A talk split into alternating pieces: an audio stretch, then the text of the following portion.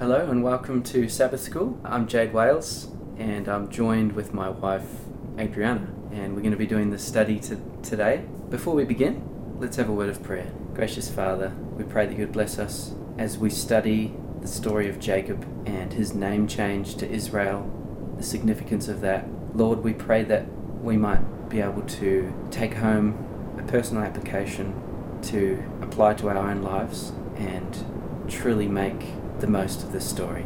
We thank you in the precious name of Jesus. Amen. Amen. So the family saga continues, and here we have Jacob. He's made this decision to leave Laban and return home. He's about to face his brother, whom he has deceived and has lied to, has stolen from. Mm. How do you think he's feeling? Definitely very hesitant Yeah. and scared at the possibilities that await him. I guess so, because 20 years prior, when he had left home, what was Esau wanting to do with Jacob? Well, he said he was going to kill him as soon as his father died. Yeah, so I'd be a bit hesitant myself. But we're going to pick up the story in Genesis chapter 32, 9 and 10. Thanks, Adrian. Then Jacob said, O God of my father Abraham and God of my father Isaac, the Lord who said to me, Return to your country and to your family, and I will deal well with you.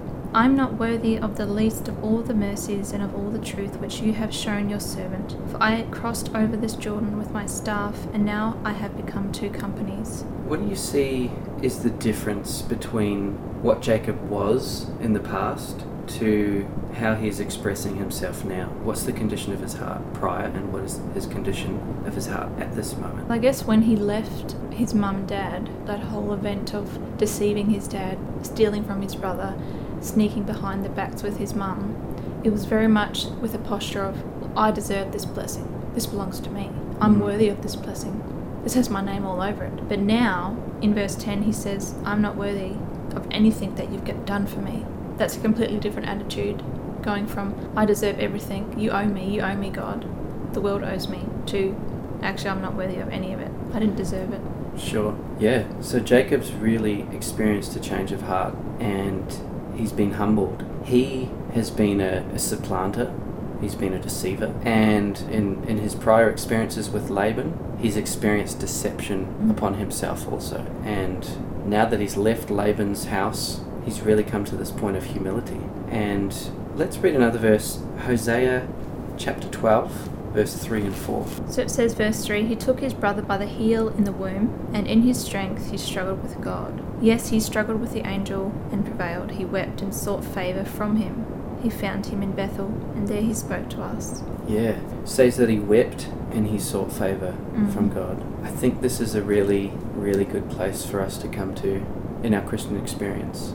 To be at a place of being humbled and realizing who we really are. We're weak, sinful, erring. Let's come back to Genesis chapter 32 and we'll continue from verse 22. And he arose that night and took his two wives, his two female servants, and his eleven sons, and crossed over the ford of Jabbok.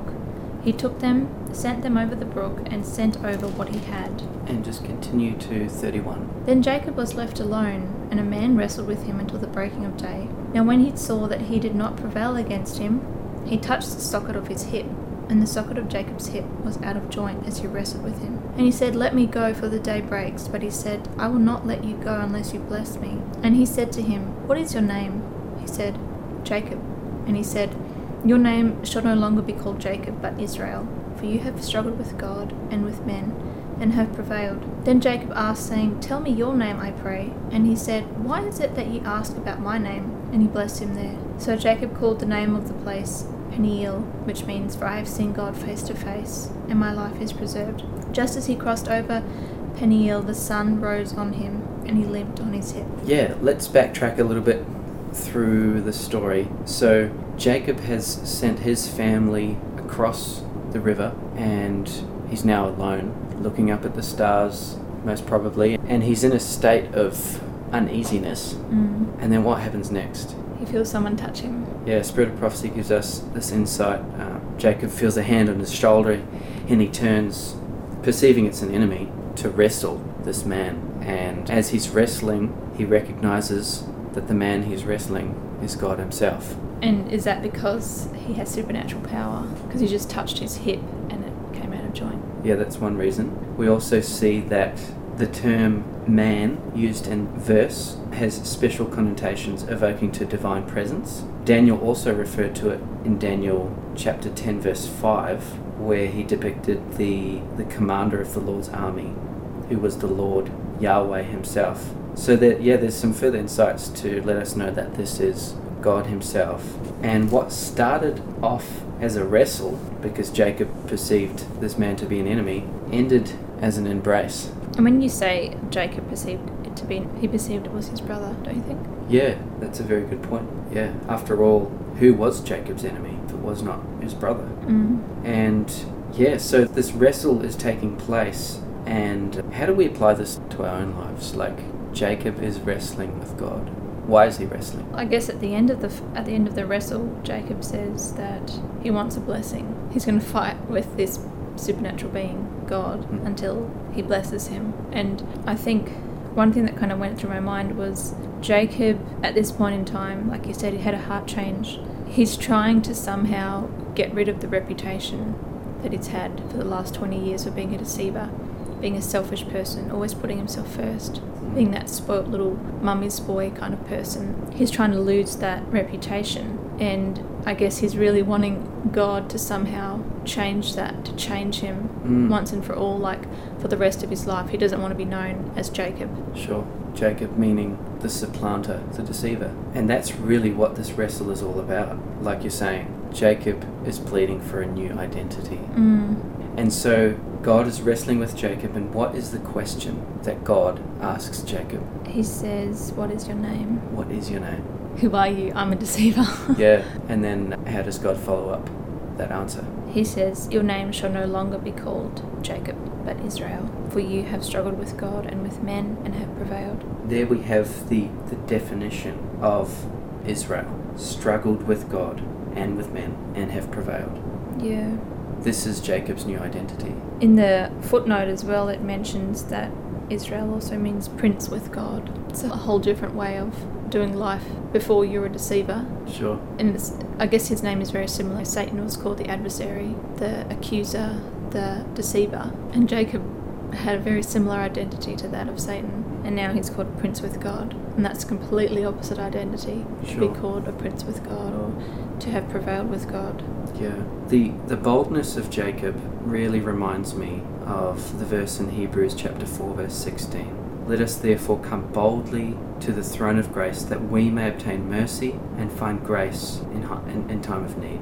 This is really what's going on here. This is Jacob coming boldly before the throne. He's now embracing God and he just wants his blessing and uh, and he prevails and God grants him his new identity, his new name. Now, I guess uh, what I want to look into now is how this applies to our own experience. Like wrestling with God seems like a strange concept, a strange idea.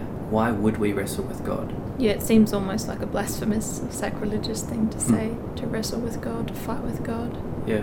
But I guess the Bible says God's ways are higher than our ways, His thoughts than our thoughts. If we didn't wrestle with the leading of God or the, the choices that God has made and is making, Mm. then if we like if we understood all of God's ways, then wouldn't we be God? Like we'd be at the same level. It's because we we're not on His level that we wrestle with His decisions, with His wisdom, with His guidance. We question certain things. A lot there's a lot of grey areas that we don't know about, and we wrestle with God around those things. Yeah. So really, the experience of wrestling with God is, is one for all believers. Mm. It's something that we all come to at some time or another, is our wrestle with God. And yeah, I just think of my own experience of, of wrestling with God and wanting answers, demanding, pleading God to answer me, and actually prevailing, like seeking God until He comes through. And He does, and He will. And it might not always be the way in which we perceive. We might perceive Him to be an enemy, just like Jacob did. But at the end of the day, we'll be able to recognize, like, when, when all these trials and tribulations have, have passed, we will see that God's had His hand on us Mm.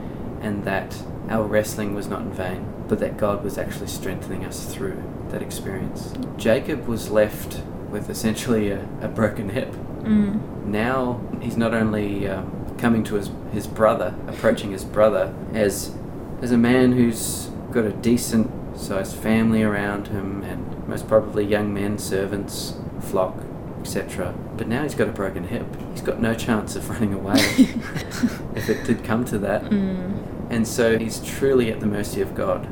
Yeah, and, and I, if I can just comment, I think all throughout Scripture, the great men and women of old, the people that we look up to as heroes and that we want to be like in the Bible, every single one of them had a, had a struggle with God, had a wrestle with God. You think of Job, you think of Abraham, you think of Daniel, you think of person after person after person in the Bible. The people that we look at as almost being perfect and above anything like that, above Mm. any struggles, they all wrestle with God. And I think for a lot of Christians, when we see people wrestling with God, we cast judgment. And we even cast judgment on ourselves. If I'm such a good Christian, why would I be struggling with this stuff? Why would I be struggling with these questions? I shouldn't be wrestling with God. I mustn't be a good enough Christian. But God is bigger and stronger than our questions, and He's able to take that and handle that. And I think God doesn't ask us to be ignorant blind disciples. He wants us to be wise, logical, reasonable. He doesn't ask us to leave our mind at the door when we believe in Him, which I think is a very comforting fact. Absolutely. Yeah. And I guess leading on from that, once we come to grips with wrestling with God and, and seeking God, pleading with God, and God giving us that assurance assurance of salvation, assurance of direction in our lives, we are now enabled because we've been forgiven, we've been reconciled to God, we are now enabled to make right the other relationships in our lives with Mm. others. And this is where we come to in the story of Jacob. The brothers meet, and it's been 20 years of separation. Jacob sees Esau approaching with 400 men, and yet Jacob continues to approach his brother. We notice in Genesis chapter 33 and verse 3, if you want to read that one for us, Adriana. Then he crossed over before them and bowed himself to the ground seven times until he came near to his brother. Yeah, and Jacob is referring himself as a servant. He's sending messages uh, forward for Esau, and he's bowing seven times, which is interesting because there was actually seven blessings that Isaac had blessed Jacob with, and this is almost like a reversal because part of that blessing was that nations would bow down to you, and yet here is Jacob, the one with that blessing, bowing down to his brother seven times. Yeah, and so Esau sees Jacob approaching, Esau sees Jacob bowing seven times, Esau is reading these messages. Jacob is just in an absolute humble state, and what happens next? The, the thing that Jacob wasn't expecting, it says that Esau ran to meet him and embraced him and fell on his neck and kissed him, and they wept. It's interesting what Jacob says to Esau. He says, I have seen your face as though I had seen the face of God. Just reading from the lesson here, it says, The reason for Jacob's extraordinary statement was his understanding that Esau had forgiven him. Jacob's experience of God's forgiveness at Peniel, where he saw the face of God, is now repeated in his experience of his brother's forgiveness, mm. which he identifies as if he saw the face of God. Yeah, I just think that's beautiful. We're all made in the image of God, and this point of reconciliation for these two brothers is is a beautiful picture of God and the type of reconciliation God is seeking for every single one of us. And I guess the take home for me and, and a question I want to ask our listeners is there anyone in your life that you know you've wronged and that you have not made amends with? And yeah, I just think that is such a vital aspect of our Christian experience. Mm. How can we expect to flourish and grow? God has forgiven us much. Are we willing to also forgive those who have wronged us? And also seek forgiveness from those we've wronged. Sure, yeah. And so that's where I really want to finish up with as we've studied the, the story of Jacob and the humility it took to come to grips with where he stood with his brother. Who are the people in your life who you need to make amends with? Who you need to ask forgiveness for or whom you need to receive forgiveness from? And I believe when we truly make that step forward, we will experience greater height and depth in, in both our relationship with God and with others. And that's really what it's all about. Yeah, I think if you could boil down the lesson to like one concept, it would be pride and humility. Mm. Like even the other days that we haven't actually covered in this talk, like Dinah and Rachel, the whole story is one of pride and then becoming humble. And I think if God is, if we allow God to humble us, it's a much easier journey of recovery than if we just continually resist, resist, resist. And Jacob did resist for years, he resisted until God had to actually break his hip and remind him that, like, the hip is the strongest bone in your body. It's connected to the strongest bone in your body. And when you're going out to meet an army of 400 men and your brother, who's, who you think have, hasn't forgiven you for 20 years, and you stole everything from him, and you've got the strongest bone in your body is broken, and you're limping, like, that is going to put you in a place of extreme humility and reliance upon God. Like very little else can do. You're not going forward in your strength, you're going forward in His strength. Amen. That's exactly what Paul says in 2 Corinthians 12, verse 10. When I am weak, then I am strong. And so let us close in prayer and uh, thank you for joining us. Gracious Father, we thank you, Lord, for your forgiveness toward us, that you've sought reconciliation, that you've been the one who has initiated friendship, relationship, intimacy with us. And Lord, we take this opportunity to receive that for ourselves. To, yeah, we, we just seek you that we plead like Jacob that you would bless us with our true identity, that we may be found in you, that we might be able to go forward and seek reconciliation with those who we've wronged and those who have wronged us. Lord, we not we might not be ready to make that step, and I just pray that you would enable us with your Holy Spirit. Give us power and to go forward and make reconciliation. Bless the decisions that have been made today, Lord, um, that we may truly experience fullness of life with you and with one another. We thank you in the precious name of Jesus.